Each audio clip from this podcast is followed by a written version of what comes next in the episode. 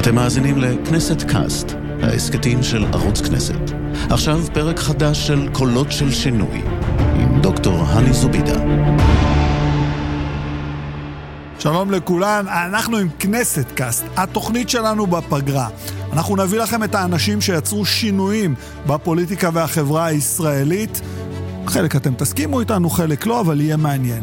ואיתנו היום יעל שרר, מנהלת הלובי למלחמה באלימות המינית. שלום יעל, מה שלומך? היי הני, מה העניינים? בסדר, אנחנו צריכים להיזהר מלהתקרב מדי למיקרופונים, אבל זה חלק מה charm של להיות ב videocast.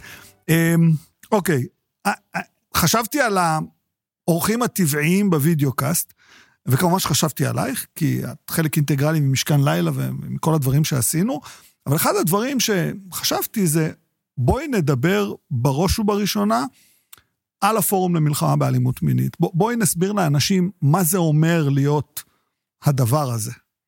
אה, הלובי למלחמה באלימות מינית זה בעצם ארגון שהקמתי, הוא נועד כדי לעשות אה, שינוי מדיניות וחקיקה מול הכנסת, הממשלה וגופים ציבוריים, גופים ציבוריים כמו אה, צה"ל, הביטוח הלאומי, בתי חולים.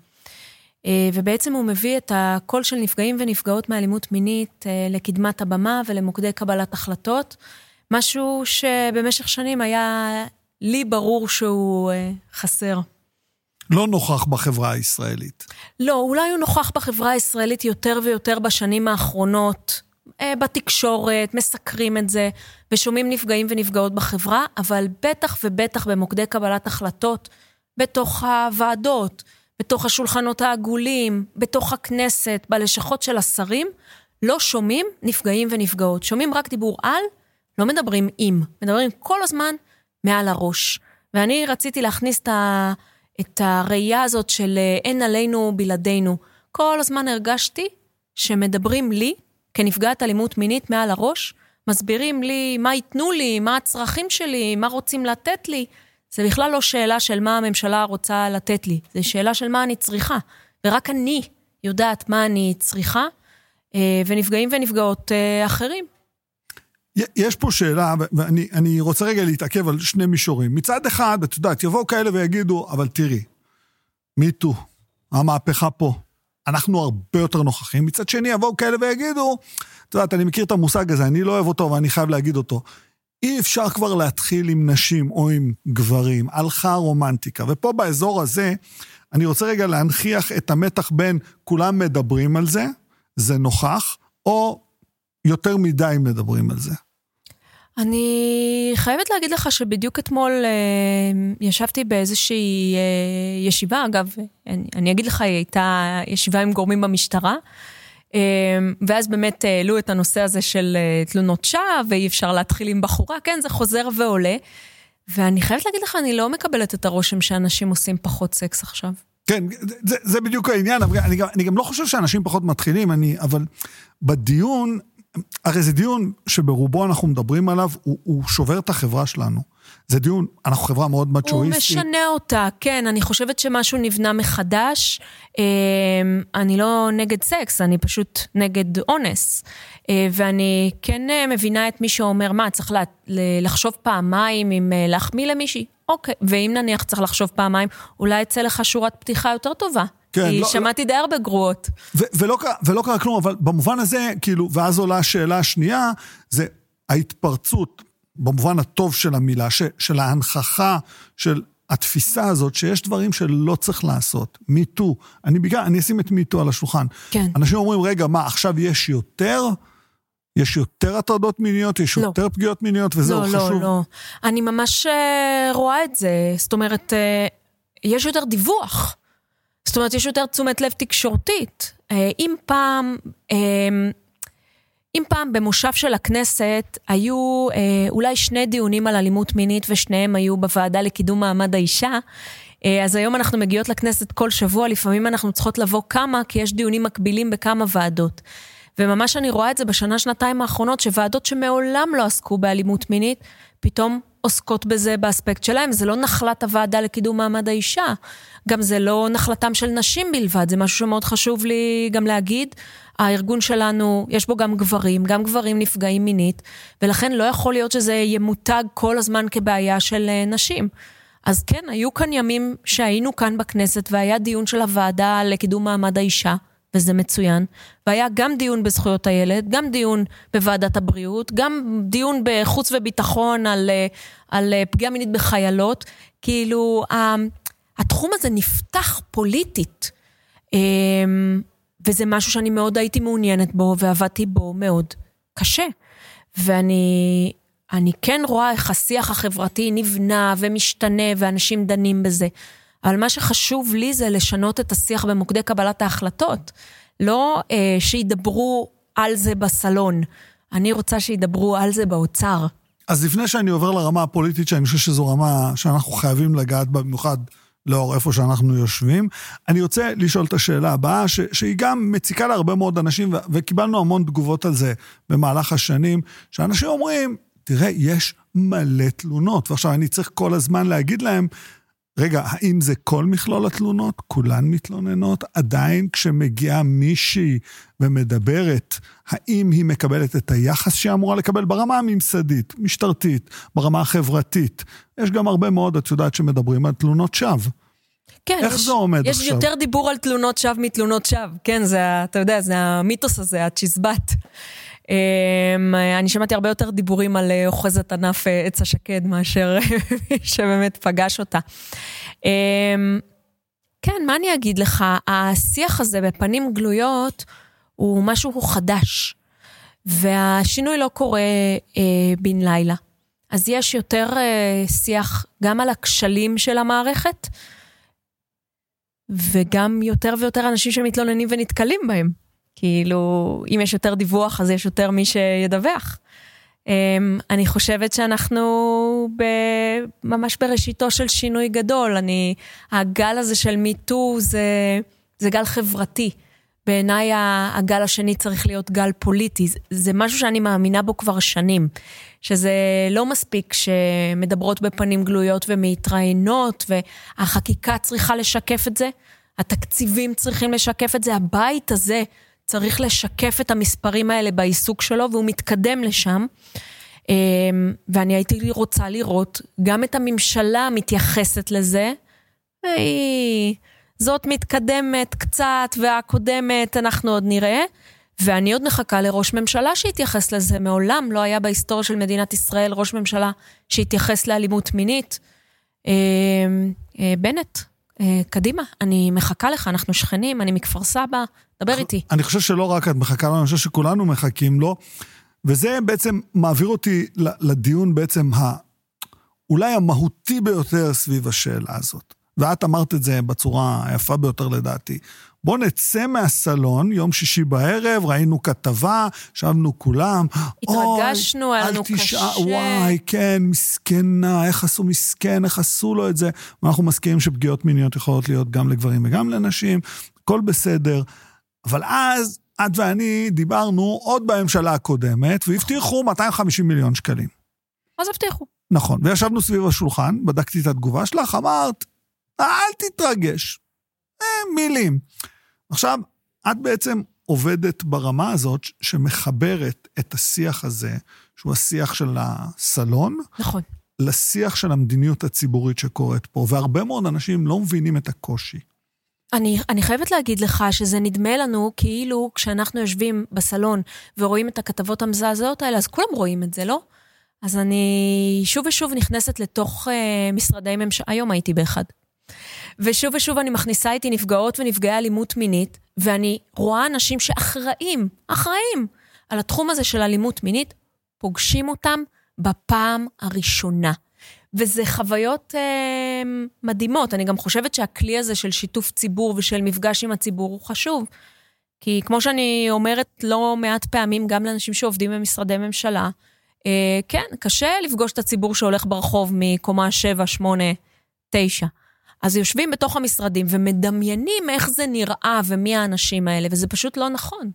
זאת אומרת, כשאני נכנסת למשרדי ממשלה, וגם פה לכנסת הרבה פעמים, אנשים מנסים לנתק את מה שקרה לי ממי שאני. כן, אני מנהלת ארגון, אבל אבא שלי פגע בי מינית, זה חלק בלתי נפרד ממה שאני, אני אומרת את זה, אני לא מתביישת בזה, ואני לא מוכנה לקבל הפרדה מלאכותית שאומרת, אוקיי, יעל, אבל את לא נפגעת כמו הנפגעות ההם.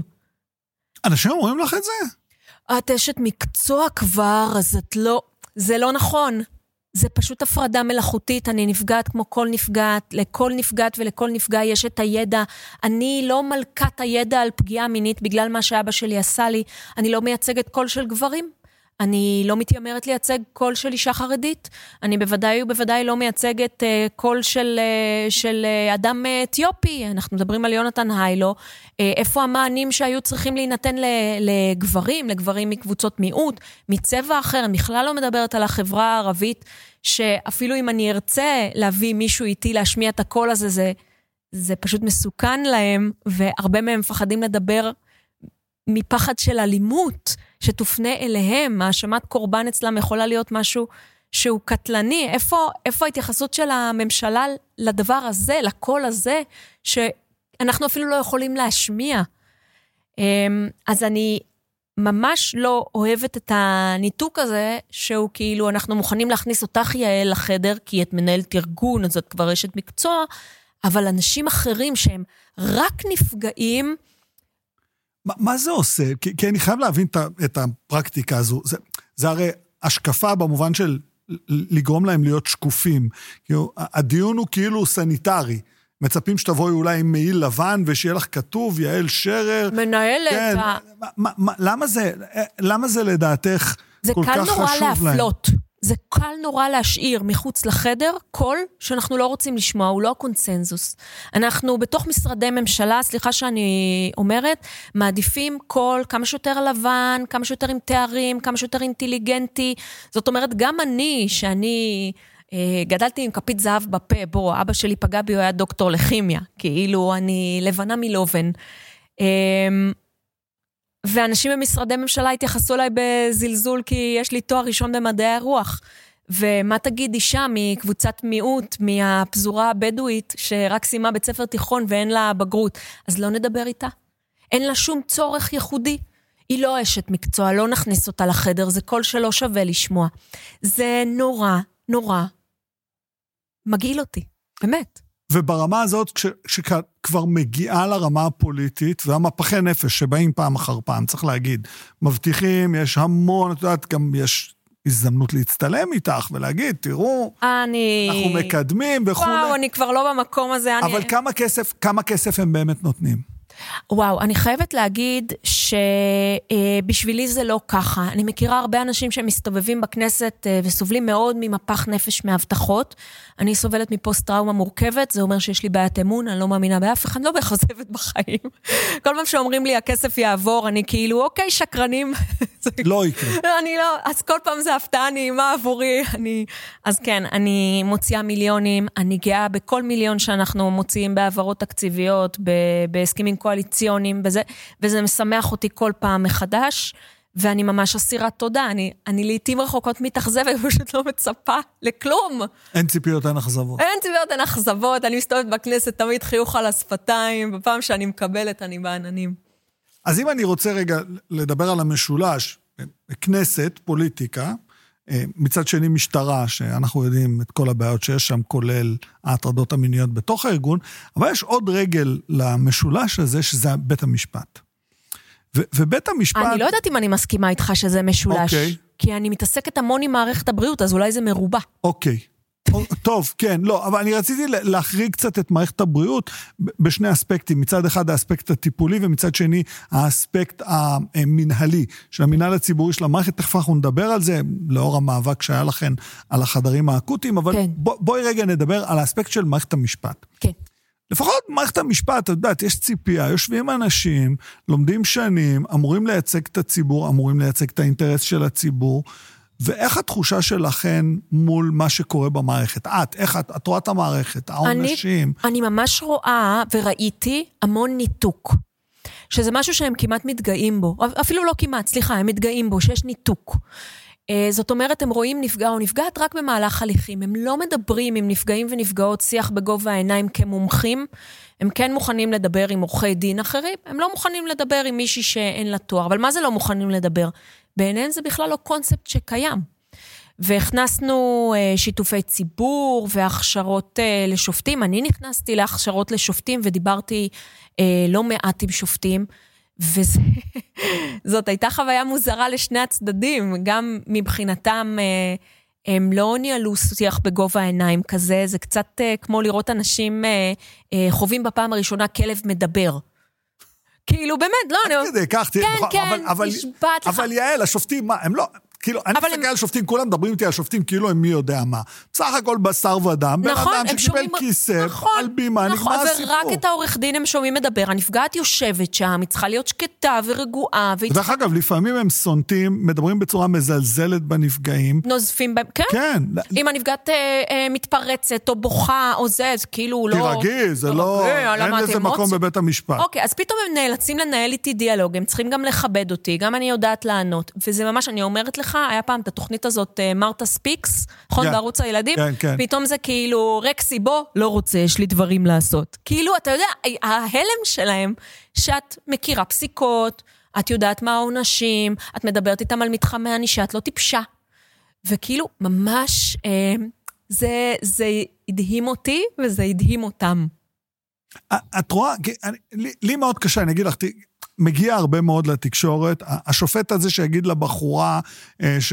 או לאישה הצעירה שעומדת מולו, אה, לא היית יכולה לחשוב על הסיטואציה שבה את לוקחת חלק אה, בפגיעה בגלל שאיך שהתלבשת, או שתית יותר מדי. ואני כל הזמן חושב, הם לא מבינים... זה את... קורה פחות. זה קורה פחות כי התקשורת מתייחסת לזה יותר, פעם זה היה קורה יותר, הם גם לא מאפשרים היום בבתי המשפט מה שאפשרו אה, פעם. אמ, כן, במשפט של אבא שלי, אז אה, עורך הדין שלו, הסנגור שלו הצביע עליי ואמר, את פיתית אותו. ואפשרו לזה. עכשיו, תקשיב, אני הייתי בת תשע, זה לא... אני לא, אני לא מאפשרים היום בבתי המשפט את הדבר הזה בגלל שהתקשורת התגייסה לדבר, ויש לה תפקיד מאוד מאוד חשוב בהעלאת המודעות. אני חייבת להגיד לך בכנות, אני לא עושה שום מהלך פה בכנסת או מול משרדי הממשלה בלי אייטם. Hmm. לא עושה. לא, אני, כי אני מבינה שסביבי אה, עובדים המון ארגונים חברתיים, שחושבים שהשיטה זה לגשת לאנשים במוקדי קבלת החלטות, לשרים, לח"כים, לדבר איתם על הבעיה ולהסביר להם כמה זה נורא ואיום. הני, אני נגמלתי מזה. אני לא עושה את זה יותר. אני לא מספרת לח"כים ולשרים כמה זה נורא ואיום. אני מספרת לח"כים ושרים כמה זה יעלה. אני מספרת לח"כים ושרים כמה זה יעלה אם לא. אני מספרת לח"כים ושרים כמה זה יעלה להם אם לא. ואני מדברת על נפגעים ונפגעות מאלימות מינית כעל אלקטורט. מה שמעניין הרבה מאוד אנשים שנמצאים בבית הזה, לא כולם, זה מי יצביע להם. איך נבחרים עוד פעם. ואיך נבחרים עוד פעם. וזה עוד יותר פי שבע כשאתה שר, הביקורת הציבורית. רוצים להיזכר כשר מוצלח. אמ, ולמזלי, הגעתי למקום שבו התקשורת תומכת במאבק הזה מספיק, כדי לתת לי את הבמה להגיד מי מהשרים נכשל. וזו עמדה מאוד מאוד אה, חזקה להיות בה, ואני לא מנצלת אותה בקלות דעת, אני לא אומרת את זה סתם. אמ, ולכן ניצן הורוביץ, אני מבקשת שתשתפר. ניצן הורוביץ נכשל? עד עכשיו? בעיניי אני לא חושבת שזאת הצלחה. אני מאוד מאוד קיוויתי וציפיתי. אמ, צר לי, הייתה לי עבודה הרבה יותר פורה עם יולי אדלשטיין. וואו. וואו, לא, זו, זו אמירה, תשמעי, כולם מדברים, את יודעת, מרץ, אה, ממשלת שינוי, וכולו וכולו, ופתאום את יודעת, אני, אני, זה, זה לא שאת מפתיעה אותי מאוד, כי אני קולט הרבה דברים שהם בעייתיים. תני לי דוגמה למשהו שניצן הורוביץ לא פותח את הדלת בפניו. אלימות מינית. לא פותח את הדלת לסיפור הזה של אלימות מינית, לא רוצה להתעסק בזה, בוחר לא להתעסק בזה. שולחים מיילים, אין תשובה מהלשכה, לא עונים, לא חוזרים אליי, אומרים לי בפירוש, זו מדיניות השר. עצוב מאוד, כי הוא גם מנסה לבלום דוחות אחרים של המשרד וכולו וכולו. וואו, וואו, הדוח על ילדי תימן. ניצן, זה מביך, מביך, מביך, שחרר את הדוח. כן. בואי נדבר רגע על מערכת הבריאות. את שמת אותה בתור הרגל הרביעית, אני רוצה לשים אותה בתור חלק מהמערכת הפוליטית, אבל כן נדבר עליה. תשמעי, אני זוכר, אני זוכר את הטלפון. קיבלתי את זה מהבריגדה העבודה. כתבו לי, אה, רוצים לסגור את החדר האקוטי באילת. ומיד אחרי זה קיבלתי עוד uh, כמה טלפונים מחברות, ומישהי אמרה לי, תגיד, הם מטומטמים? רק פתחו? כן, היא שאלה, תגיד, הם מטומטמים? רק, רק הצלחנו לפתוח את הדבר הזה. עכשיו, הרבה מאוד אנשים לא מבינים מה זה הקונספט של חדר, חדר אקוטי. בואי נסביר להם מה זה חדר אקוטי. אז בשתי מילים מדובר ביחידה בבית חולים, שהיא אה, אמורה לאסוף אה, ראיות מיד אחרי אירוע של תקיפה מינית או אונס, ומספקת את המעטפת של הטיפול הרפואי והפסיכוסוציאלי מיד אחרי האירוע. ופה חשוב להגיד, כאילו, כי הרבה אנשים חושבים, אוקיי, זה עוד פעם, זה החלק של הסניטציה הזאת, החדר ניתוח, ההלבנה, אני, אני לא יודע עוד איך לקרוא לזה, הדה-הומניזציה. יש פה שני אספקטים שהולכים יד ביד. יש את האספקט של העדויות הפיזיות, כן. יש פה אספקט סופר חשוב של מישהי שעברה טראומה, שאיכשהו... טיפול הרגשי. כן. ובחדר האקוטי, שני הדברים האלה מתלבשים גם יחד. אמורים. אמ- אוקיי, אוקיי. ובאמת באילת לא היה. ב-2016 הייתי כאן בדיון בוועדה לזכויות הילד, אני עדיין זוכרת שניהלה אותו פנינה תמנו שטה, והייתי שם עם אה, דוקטור יצחק קדמן, שהיה אז... ראש אה, המועצה לשלום הילד. שלום הילד, נכון, בינתיים אה, איציק כבר פרש. אה, ואיציק אמר באותו דיון שאין חדר באילת וצריך, וצריך להסיע גם קטינים לסורוקה, מרחק של שלוש שעות. אה, עבדתי כבר בסיפור הזה של החדרים האקוטיים, ניגשתי אליו במסדרון מחוץ, ל, מחוץ לישיבה, אה, ואמרתי לו, איציק, אין, אין חדר באילת. אמר לי, אני יודע. אמרתי לו, זה, זה לא ייתכן, אנחנו עובדים עכשיו על חדר בשרון, וכאילו על אילת לא חשבתי, וזה הלם, אנשים צריכים לנסוע שלוש שעות. אמרתי לו, חייבים לפתוח חדר אקוטי באילת, אני אעשה את זה. והוא לא הכיר אותי, הוא לא ידע מי אני, אני רק זוכרת איך הוא שם יד על הכתף שלי או משהו בסגנון הזה, ואמר, כל הכבוד לך, תעשי. כאילו לא ידע מי אני בכלל וזה, ויצאתי משם במין תחושת התרוממות רוח ושליחות, אמרתי, יצחק קדמן נותן הוראות, אני מבצעת. כזה, היה לי מין איזה רגע כזה. ומ-2016 זה היה באמת ב... איך אני אגיד? בהתנגדות, לא רצו. אני רוצה שתסבירי לי רגע, כי, את היית בתוך כל התהליך, את הובלת התהליך. אני רוצה שתסבירי לי, מה יכול בן אדם בר דעת, לא אגיד לך מי, מי, מי טען ומתי. כן, כן. אני, אני אשמח שתגידי לי כמה השמות, אבל אני, יותר מעניין אותי הטיעונים, כי ישבתי, ליאת בר סתיו התקשרה אליי אז, והיא כן. עשתה כתבה, וליאת ואני דיברנו, ואז אמרתי לה, נו די, בחייך, מספיק, מי יכול להגיד לא? ואז היא אמרה, אתה לא יודע איזה טיעונים אידיוטים אנחנו שומעים, שומעות. ואני מנסה לחשוב, מה, מה היה הטיעון נגד חדר אקוטי באילת? אה, שאין לנו בעצם הוכחה שיש שם מספיק פגיעה מינית בשביל להצדיק את זה. זה הטיעון. כן. שהעלות אה, היא גבוהה, זה עולה אה, מיליון שש מאות התפעול בשנה. אה, מאז זה כבר קצת ירד בגלל כל מיני הסכמים, לא חשוב. אה, ושבעצם לא מוכנים להעביר, אה, לא מוכנים להעביר אה, את התקצוב לכללית בשביל שזה יהיה, כי אילת עיר קטנה ולא מצדיקה את זה. אז שייסעו לסורוקה. זאת אומרת, בואי בוא נשים את זה על השולחן. השאלה הייתה מאוד פשוטה. כמה מקרים יש לנו, כמה זה עולה לנו, בואו נחלק את זה פראש, יקר לנו מדי, זה מה יש, מי שייפגע באילת, שייסע לסורוקה עם כל הטראומה שלוש שעות, עדויות, הכל, לא משנה, זה מה אגב, יש. אגב, מה זה ייסע לסורוקה? ייסע לסורוקה עצמאית. עצמאית. כלומר, כן. גם לא היה פינוי מאילת. כן. אמ, ניסינו לדבר בזמנו עם המשטרה שם, והם אמרו משהו מאוד בהיגיון. הם אמרו, אם אנחנו נוציא ניידת לסורוקה עם כל נאנסת, בסופש, בראשון בבוקר לא יהיו ניידות באילת. אז יש מספיק אנשים באילת. תשמע, אנחנו קיבלנו נתונים מהמשטרה וגם הצגנו אותם. אילת היא לא עיר ככל הערים. אה, אוכלוסיית אילת מונה X, היא מכפילה את עצמה בחודשי הקיץ, זו העיר היחידה בישראל שגרים בה ביום נתון יותר אנשים ממה שגרים בה פי שתיים וקצת. אה, כמובן שעם הקורונה זה לא... זה לא בדיוק העניין, אבל... וכל כך הרבה אנשים שהם בעלי אזרחות אה, זרה, אה, באים למסיבות, לבלות, חופים. אלכוהול, קצת סמים. המון סיטואציות שבעצם חושפות לפגיעה. אוכלוסיית קטינים אדירה שמגיעה מבחוץ, בלי הורים. נכון. זה דבר שלא חושבים עליו. אני מבוגר מדי, שכחתי נכון, את זה לרגע. אוכלוסיית... הילדים בני 15-16. 15-16 נוסעים לבד לאילת. שיורדים באוטובוסים. נכון, וזה... גם אני נסעתי לאילת כשהייתי כן, כן, גם אני, גם אני פתאום. כן, זה, זה ממש קרה בחופש הגדול. ואוכלוסיית אילת היא לא המר... אה, בהרכב דמוגרפי רגיל של ערים בישראל. אה, וזה היה מוכח, אבל שוב ושוב נטפלו איתנו לנתון של באילת יש, לא זוכרת מה זה היה? 64 אלף תושבים, זה עיר קטנה, זה לא מצדיק את זה. וואי, ו- ואנחנו מתגברים, כאילו, אתן מתגברות על העניין הזה, מצליחות להביא לפתיחת החדר האקוטי. אני לא טועה, זה היה בצמידות. גם ההצבעה לא לשמור את העדויות, גם הסגירה של החדר, זה היה בסמיכות. אני חייבת להגיד שהחדר תוקצב ונפתח. היה שם קצת אה, אירוע יח"צ. שוב, היה את האונס באילת. החדר לא נפתח בגלל האונס באילת. החדר היה מוכן, הצוות התחיל לעבור אה, הכשרה, הציוד הגיע, זאת אומרת, פשוט אה, ההודעה הגיעה בסמיכות, ואנחנו להקשר הפוליטי, אנחנו לא נגיב. חס וחלילה, זה לא היה קשור, אני, אני לא יודעת מה אתה רומז. אוקיי. Okay. אמ, ובאמת זה היה טיפה פרימצ'ור, כמו שאומרים. קצת אה, אה, מוקדם מהצפוי היה ההכרזה, ולא כל העניינים הפיננסיים נתפרו מול קופת חולים כללית, ולכן זה רק נפתח, כבר הסתבר שהתקציב... אנחנו לא יכולים להזיז את זה קדימה. לא יכולים להזיז את זה, כן. אבל באמת התקצוב הוא תקצוב שכבר הגיע מתקופת ליצמן, אה, זה תוכנית אה, סיוע לאילת שחתם עליה נתניהו, זה בכלל לא הגיע מתקופת אה, אדלשטיין.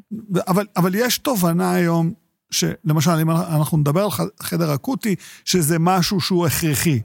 יש תובנה כזו היום, או שאנחנו עדיין וואו, צריכים להילחם על זה? וואו, בטח שצריך להילחם על זה. אני דיברתי עם משרד הבריאות ביום, איזה יום היום? ראשון. לא. לא. אוקיי, אז ביום ראשון דיברתי עם משרד הבריאות.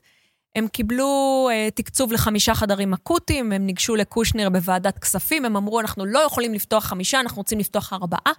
יצאו שלושה למכרז. ביום ראשון אמרתי, חברים, אתם צריכים להחליט מתי אתם מוציאים את המכרז לרביעי? ענו לי, לא בטוח שאנחנו נצא למכרז, אנחנו לא יודעים אם יש צורך בשירות. סליחה שאני עושה קול כזה, אבל זה תמיד הקול הזה של, תראה, אנחנו לא... זה... וכאילו נאלצתי לנהל שיחה קצת תקיפה. אמרתי, אני ממש לא שואלת האם אתם תפתחו חדר רביעי, הוא תוקצב, הכסף כבר עבר, הממשלה החליטה, הכנסת החליטה, וזה ממש לא החלטה שלכם האם. לא שואלת האם. עברית, לא שואלת האם, שואלת מתי. אז בבקשה, לענות לי רק מתי, לא לענות לי האם. יש לנו תשובה? התשובה תהיה ביום חמישי. אה. אז נתתי להם כמה ימים. זה, זה קטע כאילו, אני יושב מולך, אנחנו עוד מעט יושבים חצי שעה, ואני שומע רק העלייה במדרגות היורדות. כאילו, זה מדרגות חשמליות שיורדות למטה ואת מנסה לעלות. אבל אני רצה יותר ויותר מהר, אני. כן, וזאת השאלה שלי, וזאת השאלה שלי, לפני שאנחנו ניתן איזה פרט קטן ככה להראות כמה את גם יודעת לעשות חיים. אה, והשאלה שלי היא, כשאת מסתכלת על העתיד, כי זה העתיד... של הילדות שלנו, של האחייניות שלנו, של הבנות שלנו, זה, זה, זה העתיד. את רואה כי לי קשה עם זה, אני חייב לציין, בתור גבר בחברה הישראלית, אני, כשאני אומר את הדברים האלה, אז כל הזמן אומרים לי, אה, אתה מתייפייף, אתה... אנשים לא מבינים שזה כבר נהיה חלק מהדרך חיים.